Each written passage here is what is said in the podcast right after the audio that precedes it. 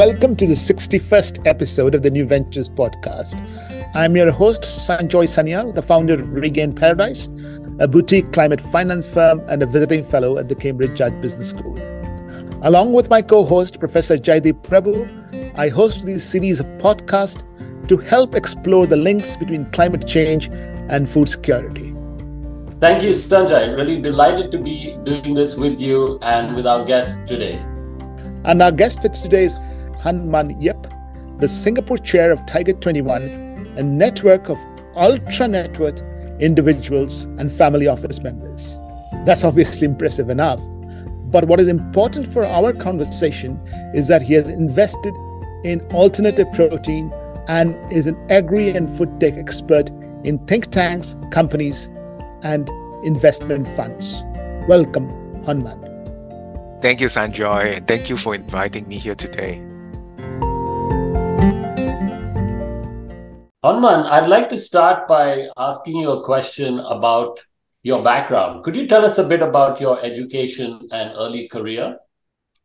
I was born in Singapore, educated here, and in the US. Spent a big part of my life working in various parts of Asia. I'm an engineer by training, and I started my career with multinational companies, specifically in the telecom and IT segment and then move on to help Asian family owned businesses. And one of them was acquired by a large state owned uh, private equity fund. So from that point, I moved into different roles, including post M&A or merger and acquisition uh, integration, starting with growing new businesses and turning around struggling ones in various parts of Asia. And in 2016, I was asked by the um, Singapore and Chinese government to run a food zone in the rural part of um, China.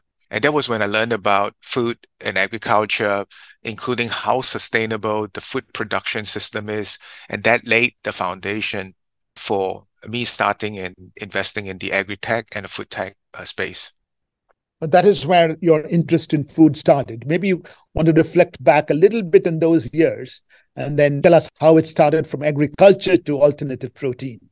Yeah, so when the food tech startup uh, Beyond Meat went IPO, I think it's in ni- 2019. I started getting involved as a community builder in the agri-food tech space. What I did was connecting stakeholders, including Singapore government, regulators, startups, and also investors as we built the ecosystem. And naturally, as a big advocate in this space, I became an investor myself. Soon after, family offices, venture capital funds, and just normal investors started to approach me for advice and co-investments opportunities.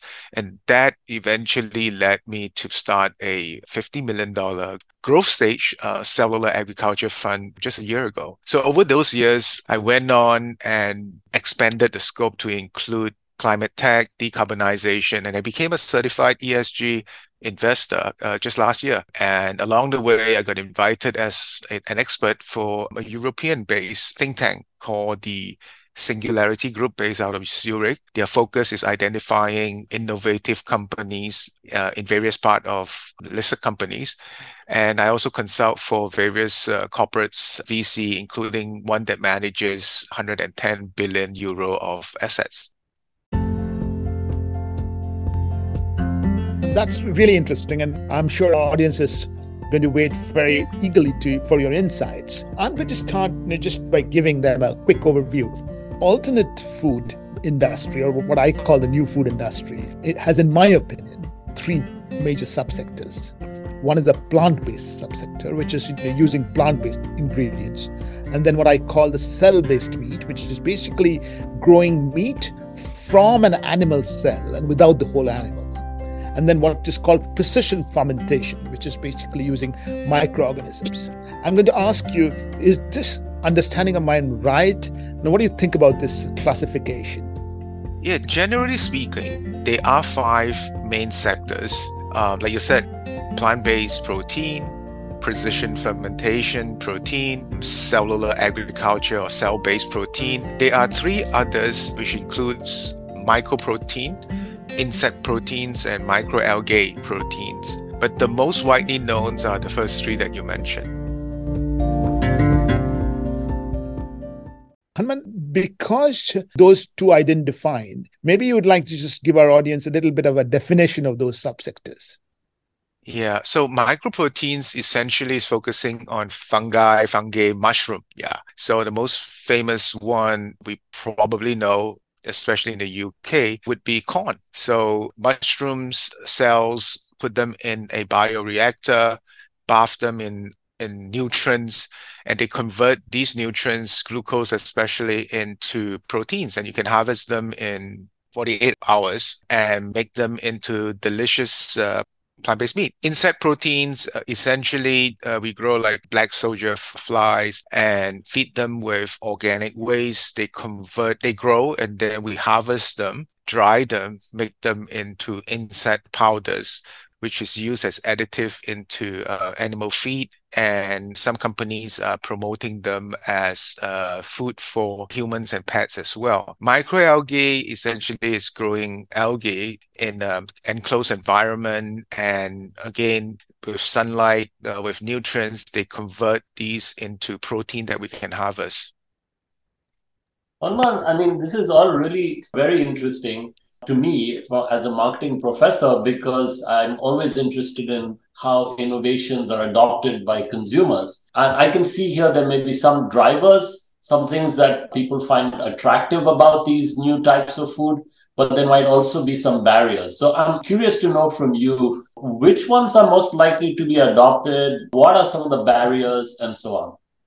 Absolutely. You, you have accurately identified an area for investors like us. We always wanted to make sure that we stick to the basics, which is exactly what you just said. So, just a bit of um, background and observation over those years. So, over the past few years, we have witnessed the rapid adoption of plant based milk and uh, plant-based meat. With plant-based milk becoming a hot favorite, you probably notice, and I do in many cities, when you walk into a cafe today, you'll find dairy-free milk options that offered alongside traditional dairy milk. Just a few years ago, it was very challenging to find dairy-free milk options for my coffee. But now you really have lots of choices. Besides the very popular oat milk, we even have soy milk, almond milk, and a lot more. So what's next I believe that the precision fermentation based foods and ingredients will be actually the next big things because, for example, you look at alternatives to egg whites, a company called Every, alternatives to milk ingredients like whey, caseins, lactoferrin, and even uh, alternative materials such as leather, they could be produced by precision fermentation. Now, to go back to answering your questions about what are the barriers, it is now very clear that the barriers are essentially taste,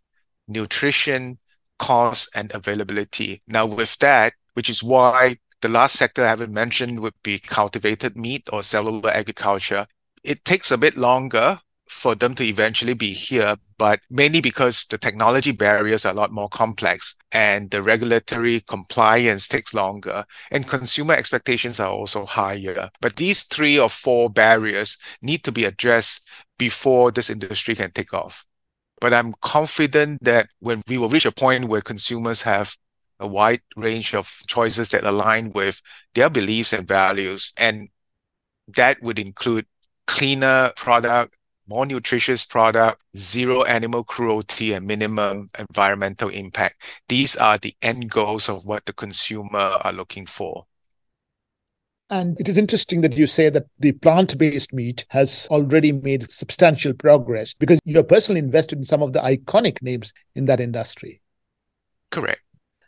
Could you just tell us a little bit about the types of companies you invested in, what you saw in them and you did, and the progress they have made? Yeah. So, as a general rule of thumb, in the very early days, including myself and many others whom they, they actually invested a lot earlier than myself, was that the ultimate goal was to invest in order to influence and shape the outcome of the food tech ecosystem. Or you take a step back, essentially, we realize, many of us realize, and that includes me after becoming involved in food and agriculture space was that the current food production system is not going to be able to meet the growing population me coming from a tech background start looking at the food tech space so when we invest, the ultimate goal was to invest in order to influence and shape the outcome of that ecosystem and simultaneously addressing concerns related to climate change, health, and animal welfare. So if you look at that, Beyond Meat IPO in 2019, again, it became an almost an overnight success in the IPO.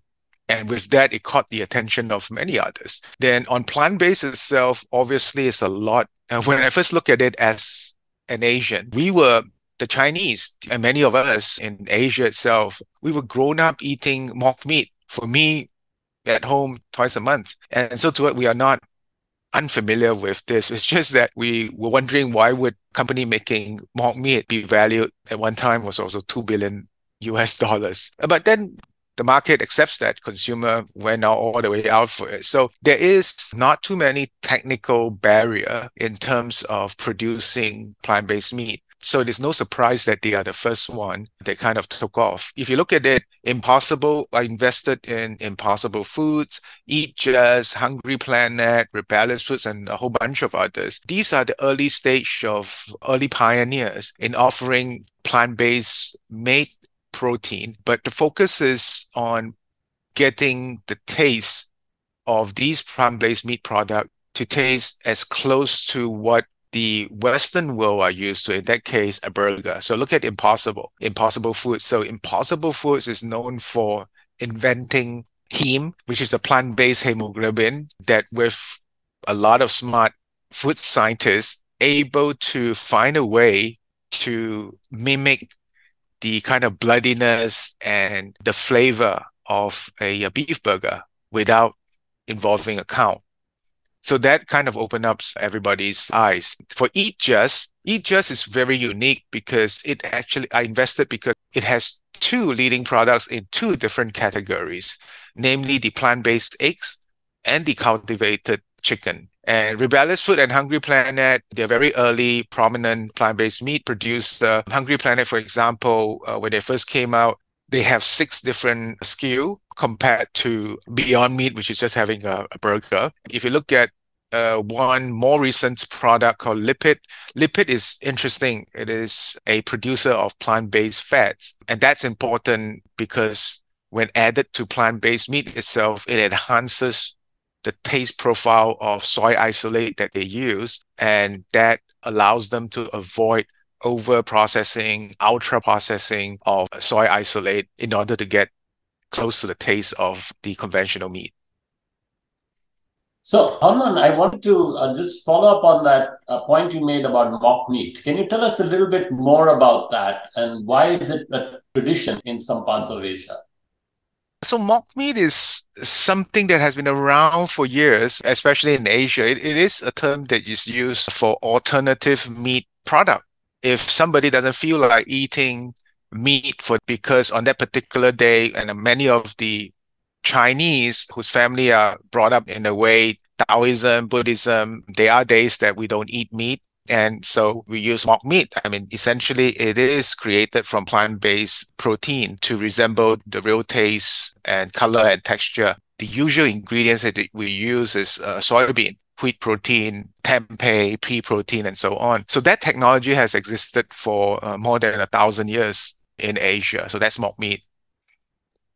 So, Hon Mun, uh, my next question is about precision fermentation and the companies you invest in that space. What do they do? What progress are they making?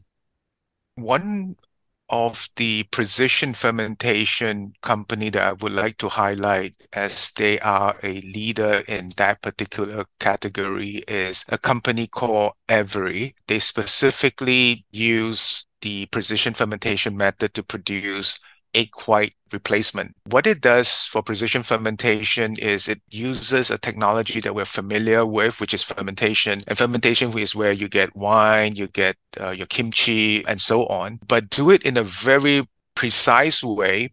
And this involves getting microbial organism, modified them to produce just one particular ingredient. In this case, is egg white. And once we select that strain of microbial organism, put them in a bioreactor, feed with the right nutrients, then we can harvest them just like what we did for mycoprotein. The end product would be identical to the um, egg white itself or to the uh, milk ingredients product itself. That's what precision fermentation is, is all about. The difference is it doesn't involve, in this case for every, it doesn't involve having a chicken to lay an egg in order to get the egg white. And it's very scalable and it could be done in a very inexpensive way. Hon Mun, I was uh, interested to know how expensive these products are because they sound like they would still be very lab based and scaling them, industrializing them might be some distance away from that at the moment. I'm just curious to know your thoughts on that issue. Yes and no. So if you look at plant based, it's a lot quicker to reach price parity and mass production. For example, mycoprotein Quorn has been doing it for decades and they are able to offer it in a very inexpensive way that the population in Europe has been consuming. For precision fermentation, this sector just started to boom the past few years and a lot of technology and the technology that needs to be improved is here, but hasn't fine tuned. For example, in precision fermentation, when we start scaling these products to provide food that are like costing few dollars per pound or per kg versus pharmaceutical product that are sold for hundreds of thousands of dollars per pound, even the cost is the same. It's very different. So now the industry start looking at, okay, the technology is there proven in another industry, and that will be pharmaceutical. And now we need to fine tune that, perhaps redesign the bioreactors such that they can actually produce the product in a cheap and healthy way. So it's already out of the lab, out of pilot now is looking at mass production in a consistent manner. With that in mind, precision fermentation is require less technology innovation compared to cultivated meat, which requires a lot more. We look at this space between the two, we think precision fermentation product like alternative egg white, alternative ice cream, um, or lactoferrin milk powder, they will arrive sooner compared to cultivated, which takes longer. I mean, I understand the point that you make about uh, precision fermentation versus cell based meat, or what you call cultivated meat. And I understand also that cell based meat will take a little time to come to the market. But that doesn't seem to have stopped you from making a few bets in the sector, is it? so I am not your usual investors that look at it and compare that with maybe time deposit or compare it with an ETF fund that expect a very consistent short-term return, short meaning three years, five years, and so on. There are a few investors like myself. Essentially, we're looking at pretty long-term and also coming in early, which also means higher risk. But essentially, we're looking at addressing a big issue, which is fixing the food production system, which many of us think is already broken, and at the same time, uh, feed a growing population. And one of the things that prompted me besides getting exposed to the food and agriculture issues when I was up there running a food zone in China for China and Singapore was my children were at that age where they were able to debate and then ultimately won over issues like sustainability, concerns about animal, environmental, and, and so on. I'm not going to be the boomer that caused this. I'm going to be the solution to the problem that you face. That's, of course, wonderful to hear that story about your motivation. But in the type of investments that you have made in cell based meat, are there one or two companies that you want to talk about? There were two companies that I invested in very early, and that would be Good Meat, which is part of the Eat Just Holdings company, as well as Upside. The good news is that they are the only two just a few months ago received USDA regulatory approval. So that's a big milestone and that's a big thing in this industry. I mean, if you look at it, it was just a few months ago that the whole industry celebrated the first cell-based burger um, which was produced in a lab by Dr. Mark Post. And that burger itself cost 320,000 US dollars. Fast forward to now, it's still not costing like a few dollars per pound for the burger, but it has come down significantly. Still not cheap enough, but it has come down significantly. And there are many areas that could be improved on because we are using a technology manufacturing facilities that is not fine tuned for food. They were all done to produce products that is selling at millions of dollars per pound versus need to get this down to like $2 or $2.80 per pound for chicken meat. So there's still a lot of uh, innovation and engineering work that needs to be done. I like to kind of compare this to the industry that I was involved in since I started work with the smartphone industry. 30 years ago, I sold my first Motorola analog cell phones and it cost, I believe, 3000 US dollars, basically deliver one service, which is make a phone call. But we had never thought that that phone today 30 years later disrupted so many industries. And halfway through, the price just dropped drastically. Many things have to happen, including contract manufacturing, including chips making available to everybody. So the turning point or the tipping point for us is when we suddenly see that phones made out of Shenzhen that cost tens of dollars rather than thousands of dollars. So we see that the industry is heading towards that direction, but it's not going to take three years or five years. I mean, the cellular agriculture industry is maybe at most five years uh, old since the first day investors uh, invested in them. It will take a couple of decades before we reach that kind of level where it becomes really mass. This is wonderful. And you have actually set the context for the questions that I wanted to ask you later about industry landscape. But just reflecting back on what you said, there are six sectors on of the industry. Three of them are a little bit more prominent. Among them, plant based meat has been around for the longest time. I do want to remind our audience the point that Hon Mun made about Asians with certain faith based objectives eating plant based meat for a long, long time and the plant based industry, in some ways, has uh, ridden that consumer preference and has got products out in the market all over the world. The precision fermentation industry, according to Hon Mun, the second one that is on the line. And there, I think what I'm interestingly taking away is the fact that manufacturing processes will, will be derived from the pharmaceutical industry to drive costs down to bring about more scalability. And Jaideep, I'm kind of reminded of uh, your work around the pharmaceutical industry and their uh, low cost innovations that you have written about in your book as well. And in the cell based meat, again, just to remind our audience, this is not an industry which has been there for a long time, it's just a five year in- industry. And that is the perfect segue from me to ask you. You have been uh, writing a lot about the slowdown in the investments this year. Just reflect on this from the point of view of, of the fact that the industry is really nascent. And what is your message for investors?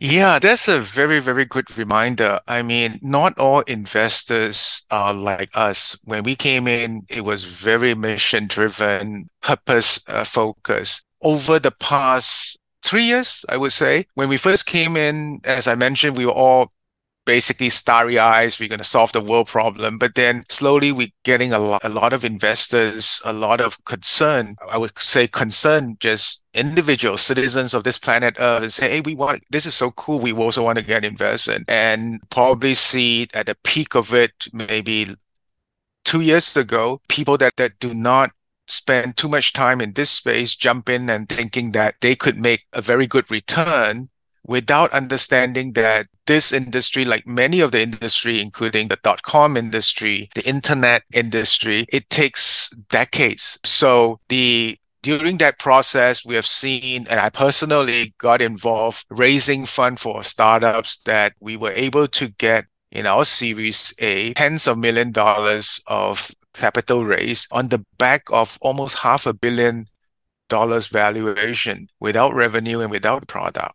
This is where we enter into a typical the Gartner hype cycle. And then now, just 18 months later, things are a lot more realistic right now in terms of valuation, in terms of willingness to negotiate from the perspective of the founders and the companies and for the investors we think especially for us which is looking at long term we think it's a great time to filter out those great companies, companies that has the potential, very focused on meeting milestones, which is getting the product out, which, which is scaling it up. and uh, focusing on fulfilling those customer orders that they have taken. So, and we love it. And again, when we look at this, is part of the hype cycle. All major innovation will go through this cycle, and the next couple of cycles probably be able to work with the startups, the founders to focus on what is important, and then less noise, more time to deliver our product. But again, for the investors who came in without a lot of knowledge and uh, with different type of expectations, this is just part and parcel of the hype cycle. It will take a lot more time than they expect to reach the point where it becomes a alternative or becomes mass enough where the consumer would be able to pick it without worrying about making sacrifices. I wonder, Hon Mun, if you could tell us a little bit about comparing the plant based meat industry with cultivated meat and precision fermentation. Where are they in terms of their market readiness, technology risk, barriers to entry, etc.? So the plant based is the first to get into this, and the market entry barrier is lower than cell based for obvious reasons even with that, they were and there are still some entry barriers. For example, R&D innovations. So they are still working hard to develop high quality plant-based meat products that can replicate as close to the taste and texture of traditional animal-based meats. One of the attempts that the industry made kind of didn't go well was ultra processing. And there was a big pushback a year or two ago about some of the meat that has a whole list of ingredients that they could not recognize. To address that, we're beginning to see companies like I mentioned before, Lypid, which is a plant-based fat company that essentially mimic the taste of fat. We realize that at the end of the day, flavor comes from fat. So instead of processing it with more additive and, and stuff, we focus on replacing the fat and there's also another attempt, which is getting more popular, which is essentially cultivated fat itself. So, for example, bacon. There was a company that, again, I invested in as well that decided to spend two years of their time focusing on identifying fat cells, developing them, and then add them to their plant based bacon. And it became an overnight success because it turns out that our brain is kind of programmed to what is the taste of a bacon is light and it's that fat that uh, immediately tells us that oh yeah this is bacon so by adding i think the number that they i was told was about 20% of animal fat cultivated fat to plant-based product it became very popular. So that addresses the ultra processing concern. Product scaling, I think there's still a lot can be done to get the manufacturing facilities to be able to produce very inexpensive, very consistent, high quality plant based meat product. Distribution and branding.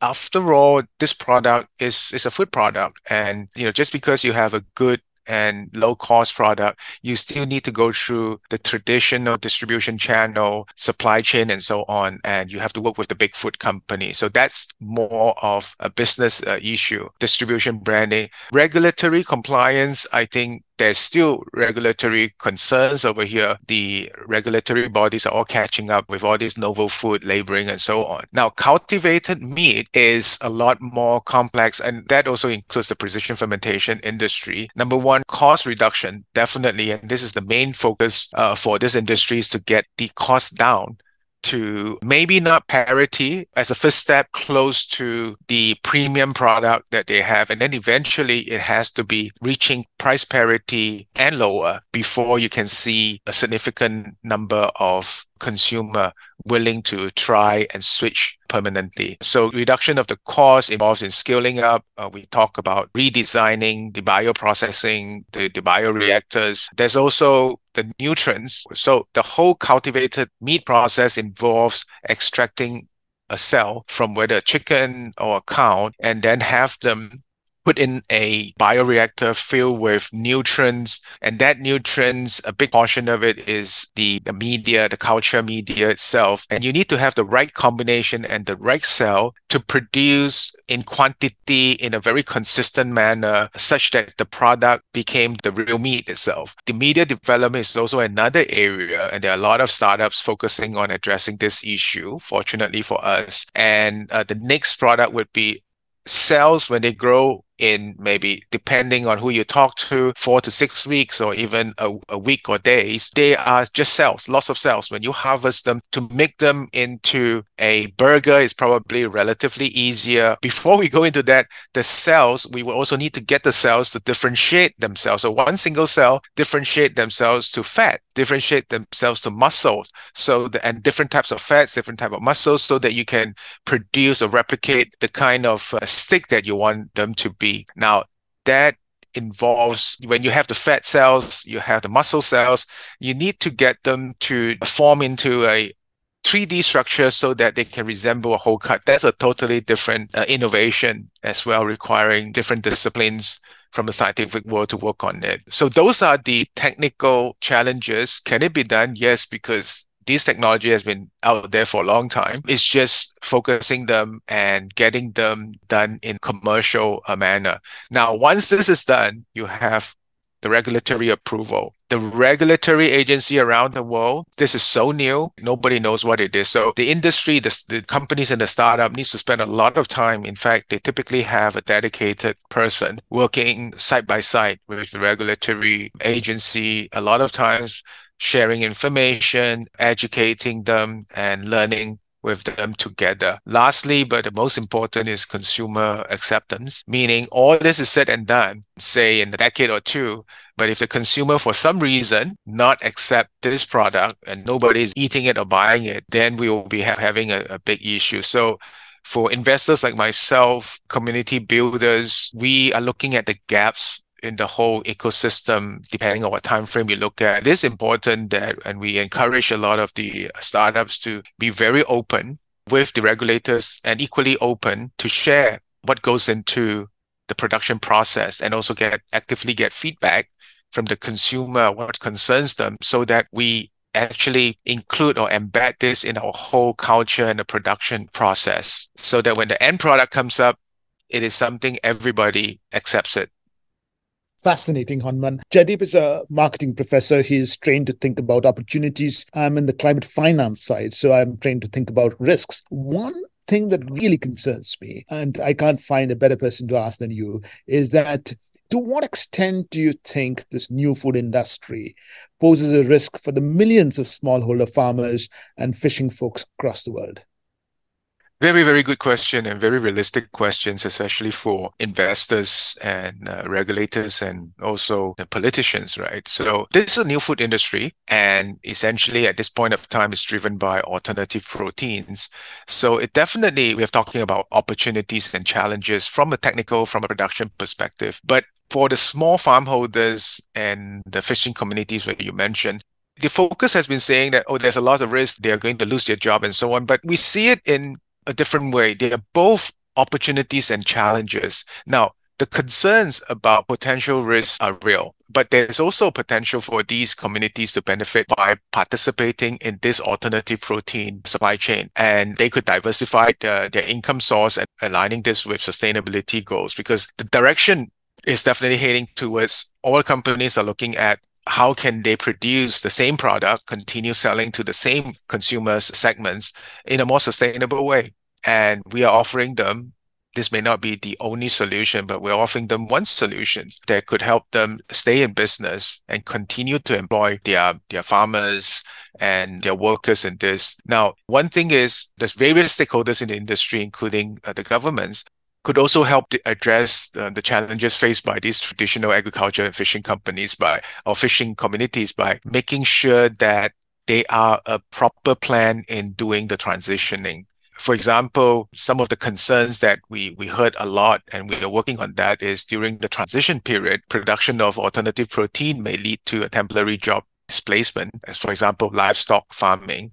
Then at the same time, there are opportunities in reskilling and retraining. If you look at a meat processing line, not everybody will lose their jobs because ultimately the whole cut meat that is produced, they still need to be packaged, sold in the same way and prepared in the same way as the conventional meat that they have. The difference is that you won't have farms and you won't have cow roaming around, but you have bioengineers, you have PhD looking at cultivated uh, technologies and so on. There will be actually plenty of new jobs created, especially in that particular community itself. There's also another part that is important, which is the rural community. So in the regions where it's heavily reliant on traditional meat production, we actually work with governments and organizations to provide support for these communities to diversify their economies and encourage sustainable agricultural practices.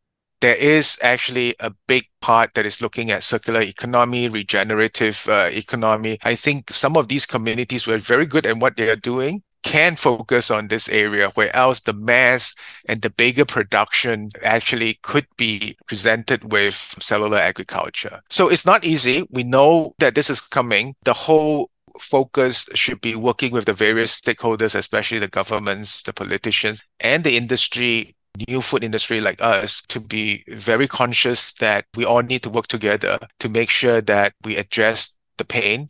We also be inclusive in terms of creating the opportunities for the workers themselves who are affected. Ultimately, there will be some wins and losses, but for those workers whose job are replaced or displaced and won't come back again. Think also the possibility of their children actually taking over as a modern farmer. But in this sense, it won't be the challenges or the, the difficulties that they face in the traditional way, but they are now working in a cleaner environment, requiring more knowledge and a different set of knowledge, but ultimately addressing the same issue. How can we produce healthy food, food that are inexpensive and able to feed the growing population that we have without causing all the damages to the environment, addressing climate change and so on?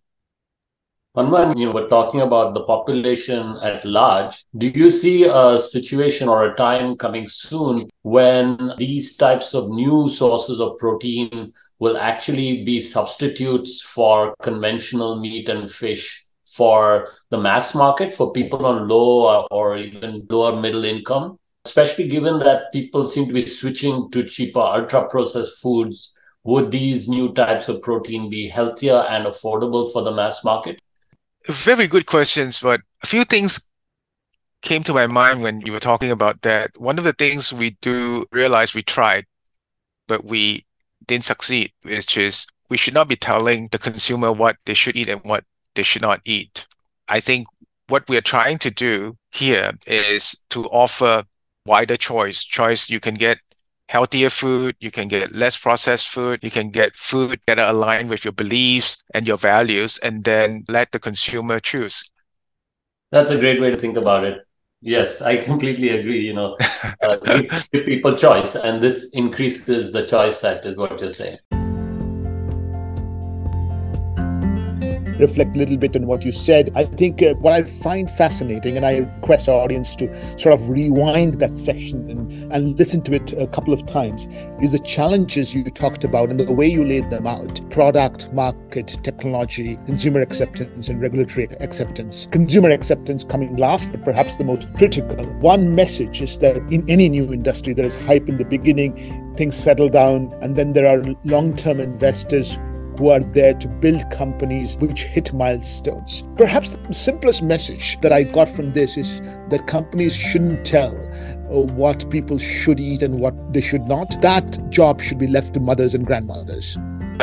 I'm not sure about leaving it to grandmothers and grandmothers, but we knew in the very early days that when we tried to tell the consumer what to eat, it didn't work for us. So we will rather just focus on what we're doing good, which is offering more nutritious, less expensive, high quality, consistent food and let them choose. Exactly. Do you have uh, any questions for your hosts? I'm so glad we went through this. I mean, you have actually made me think through this and reflect on quite a few things as well. I'm always curious. You guys are in different part of the world and so on. What are your thoughts about alternative protein? Will you see yourself increasing your consumptions of plant-based? I'm sure you have tasted or even regularly consumed, but what about cell-based uh, meat? Will you increase your consumption or even had that? Certainly on plant based meat, I've had quite a lot of experience of that. As you mentioned, you know, in Asia, there's this Chinese tradition going back, I think, centuries of using soy and other types of protein to substitute for meat. Coming to cell based meat, I don't have much experience with it, but we have a lot of students uh, here in Cambridge who are engaged in startups in that space. Uh, there are also insect protein startups and I remember advising them initially saying, you know, this may be hard to convince consumers to consume. Why don't you consider it as animal feed? And that's the route uh, that they went down. So I still have questions about that because these things are so ingrained. They're so cultural. There's so much to do with norms and also evolutionary tendencies that we may have. I wonder how easy it might be to overcome some of those maybe normative barriers to ad- adopting these very new types of alternative protein. Yeah, that's great. Not easy, but somebody has to do it, and that's our job. And if people want to get in touch with you, how should they? Well, the best way is uh, message me on LinkedIn. I'm pretty active on LinkedIn. Just drop me a message. Uh, it may take a while, but usually, yeah, with that, thank you very much, Hon Mun. Well, thank you. Thank you for having me. Wonderful talking to you. If you like this podcast, do visit us on regainparadise.org, regainparadise.com. Uh, you can reach out to me on LinkedIn, and you can also subscribe to these podcasts on Anchor, Spotify, Google, Apple, and YouTube.